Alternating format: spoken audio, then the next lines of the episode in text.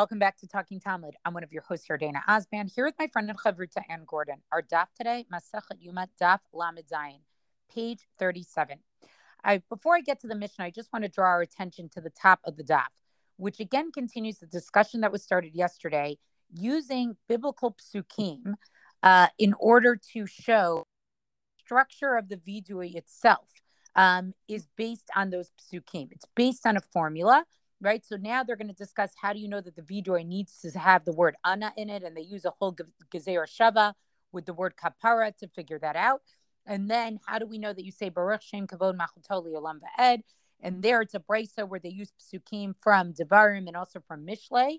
Um, and I think there's two interesting comments I want to make about this. Um, the first is is that here I think what's unique about the vidui with the korban chatas that the Kohen Gadol brings is that normally we think of tefillah as prayer as sort of a replacement for the korbanot. Um, but here we really see sort of them being working together, right? That you need to have the vidui with the korban in order for it to count for something.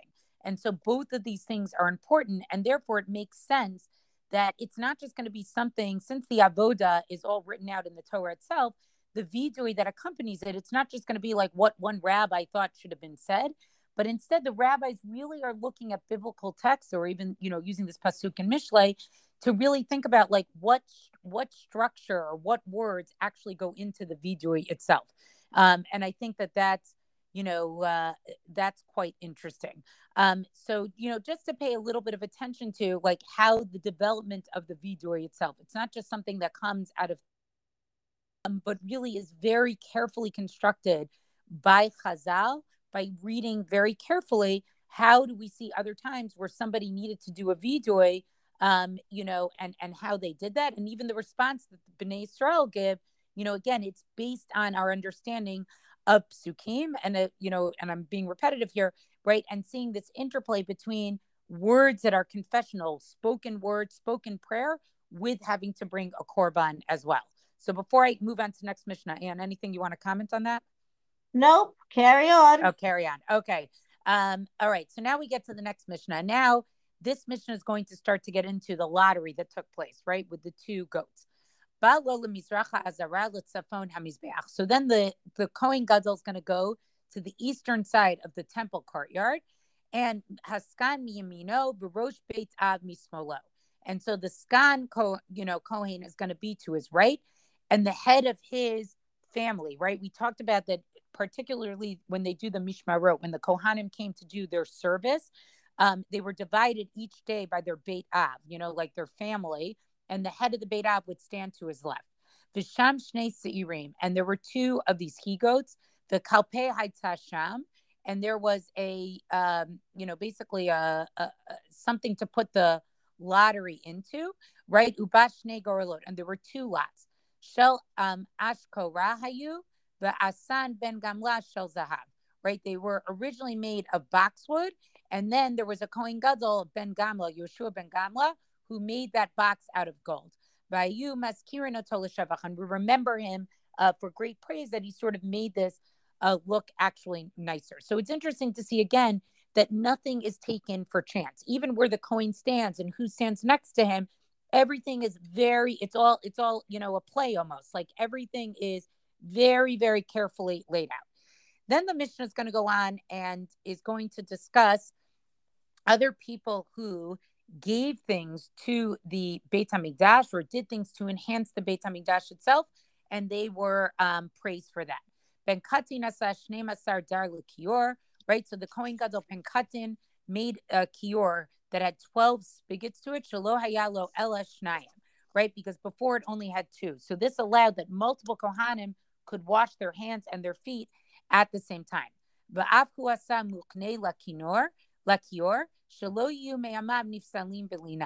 Right? He also made sort of some type of machine, okay, so that the base and the kior would go into flowing water during the night. And so this way that the water wasn't sitting in the kior overnight and it sort of was fresh water when you pulled it out in the morning because if you left water in it overnight you can't use water that sort of sits overnight so he also did that as well Munbaz Hamelach, right? King Munbaz, Hayause Kol Yadot HaKelim, Shel Yom Kippurim Shel Zahav. He made all the handles of uh, the Yom Kippur Kalim made out of gold. Helene, right? This is Queen Helene. Imo, his mother, Asta Nivreshet Shel Zahav Al Petach made some type of gold chandelier on the entrance of the Heichal.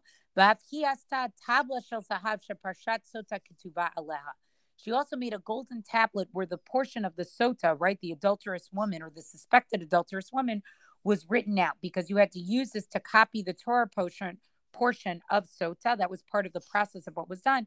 This way, you didn't actually have to bring the Torah out. You just had this golden tablet that was there, right? And the Gemara explains a little bit: was it the full, um, all the psukim, or just a word? And then they knew what the pasuk was that followed it.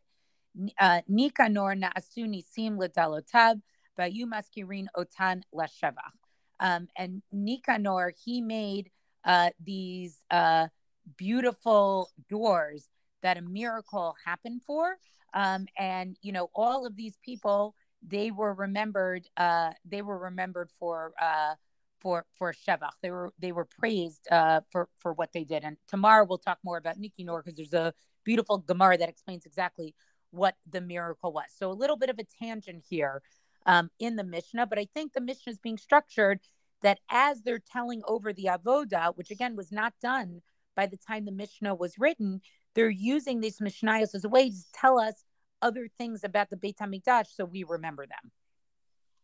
Um, I think also I I'm struck by how organized the Mishnah and the Gemara are together, right? Meaning the Mishnah has these separate, different, you know, bits that it talks about, and I understand why you call it a tangent, but at the same time, the Gemara follows suit really exactly, and the same way that the Mishnah begins, you know, with the the idea of the the Rosh Beit Av Mismolo, right? Meaning we've got Askan Miminov, Rosh Beit Av Mismolo. We've got the organized um, structure of the Kohanim and how they walked. So then the Gemara talks about that and what's the proper etiquette for how to walk, right? And then at the end, the same way you talk about King Manabaz and the gold, well, we've got the discussion of the gold. It actually carries on to the next stuff, as you say.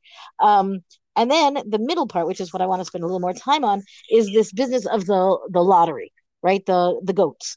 Um, so, and it's always funny to me that we call them that we think of it as a lottery, except for that this is really the definition of what it means to cast lots, right? To to not have any conscious decision of what's going to happen and allow, you know, luck, as it were, um, really, I guess Hashem, to make the decision for, you know, which goat goes where. Right. So there was a there was a kalpi. There's kalpi is now the modern word for the for the electoral ballot, um, uh, the poll polling station in Israel. So there's a place where the lots would be, and there there were two of them. Tan Rabbanan v'Natan Aharon al Shnei Sirim Goralot, um, Goralot shel Kol Davar. Right. The there's Aaron would place the lots on the two goats, and one goat would be to Hashem, and one goat would be to Azazel. Now, what is Azazel? is its own, you know, very complicated discussion um, and a room for debate. Is Azazel actually some kind of power or creature, or does Azazel just simply mean the wilderness, right? Which might actually be the pshat, right? The plain sense of the text, because in fact, that is what happens to the goat that goes to Azazel. It is sent out to the wilderness. Um, but the idea here is that these these goralot, they make the decision, and then shall kol davar. Shall kol davar means they could be made from anything they can be made from anything. We're going to talk about that in a moment. Um, but here the question is, you know, how do, how were they going to decide which goat goes where? Maybe you should put two on each, meaning one saying to Hashem and La'azazel on the first goat, and then another lot, two two lots, each saying both Hashem and Azazel on each goat. Talmud Goral Achad Achad. No, you just put one on each. You, they, like there's no there, there's no need to um, have each goat have the equal um, possibility probability i guess really of being um, you know one or the other right? Meaning each you can't do that. Let me let me try to say this mathematically right? One goat has to go to hashem. One goat has to go to azazel. So you can't have each goat with a goral either to Hashem or to Azazel, because then you have the capacity, the possibility would happen that you could end up with two Tashem or two Azazel. So that's the math reason that that's not a good, you know, that that would be a bad a bad plan to have two on each head. But also, we've got a verse right from Vayikra Tedzai in Leviticus 16 that says one for Hashem and one for Azazel. En kan l'shem ela gorel achad ve'en kan lazazel ela achad yachol yitin shel shem v'shel azazel al v'shel shem v'shel azazel al zeh Talmud lomar gorel achad Lashem ein ela achad, lazazel ela achad. So this is establishing that, right? Again, there's only going to be one lot that goes to Hashem and one lot that goes to Azazel. Imkain, matalmud goralot. Then why are we talking goralot? Why would why does the text talk about um, a plur- goral in the plural lots as opposed to simply one lot? Because it's really only one decision being made. The fact is, once you've got one going to Hashem, then the other by default is going to Azazel and vice versa. שיהיו שווים, שהוא לא יעשה אחד של זהב ואחד של כסף, ואחד גדול ואחד קטן. So the idea of saying that it's in the plural teaches that the lots should be made identical, identically. That um, you don't make one of the of the I don't know. I think of it as a piece of paper, but they didn't have paper, right? It's not that one lot should be from gold and one should be from silver, or the one should be large and one should be small. They should be identical, goralot, equal in their uh, plurality, so that there really is no indication which is which until you actually look at which is what's written on it, right? And then Goralochel Kol Davar, here we come to this point that they could be made from anything. Pshita, the Gemara says, well, that's obvious, meaning the Torah never says, Lo tzricha, the Gemara never says that they should be made from something, so then it must be that you they could be made from anything. And the Gemara says, no, lo tzricha, you do need to say specifically that they could be made from anything. Like it's a tiny lefish matina batzitz, jashem katuvalav, Vahushal Zahav, you might have thought that because of the tzitz that the Kohen wears, this kind of crown band that the Kohen wears that has the name of Hashem on it, and that is made of gold, then maybe you would think that anytime you're going to write the name of Hashem on something, it would have to be out of gold. Yachol af, af zekain. Talmud lomar goral goral riba. That in that um, repetition of having uh, the two goralot teaches you that no, really they could be from anything, and it's not that the one from Hashem, to Hashem rather, needs to be made from gold. Um, riba shel zayit, riba shel egos, riba shel ashkura. You could have it could be from olive wood, it could be from walnut wood, it could be made from boxwood, meaning whatever it is you want to have your lots, meaning these two, as I say, pieces of paper, the two things that have the names on them, Hashem or Azazel, can really be made from anything. And then, so that this is going to be you know this is the process. This is part a, a key part of the avoda the sending off of the one goat and the shechting the slaughtering of the other goat to hashem. Um, and with that we end that piece of the gemara that is on that piece of the mishnah and then it goes on right? So on the one hand the mishnah here is a little bit um, disjointed or in that it has several different topics i would say. I don't really want to call it disjointed um, but the gemara follows suit very closely. Well, also, I'm just taken by that. For as pivotal as this piece is, um, I mean, I guess we'll have to see what happens with the next couple Mishnayos. But yes, looking at the biblical source and figuring out how do they knew two lots or no lots. Like, first of all, I actually thought the Mishnah read pretty easy. And it's interesting how they were like, no, maybe it could have been more lots. Like, I almost couldn't figure out what the Gemara was doing here. Like, did the Mishnah read so uh, strangely to you that that actually had to be worked out. So I think this sort of exercise in trying to show again, all of this has biblical source. None of this was actually made up. Um, and and that all of this was, you know, trying to understand how the psukim were given or the instructions were given and what that actually means practically what we do. But I also at the same time thought this was like a pretty short passage about this. Like, but again, I think we're going to end up talking about the lots much, much more later on.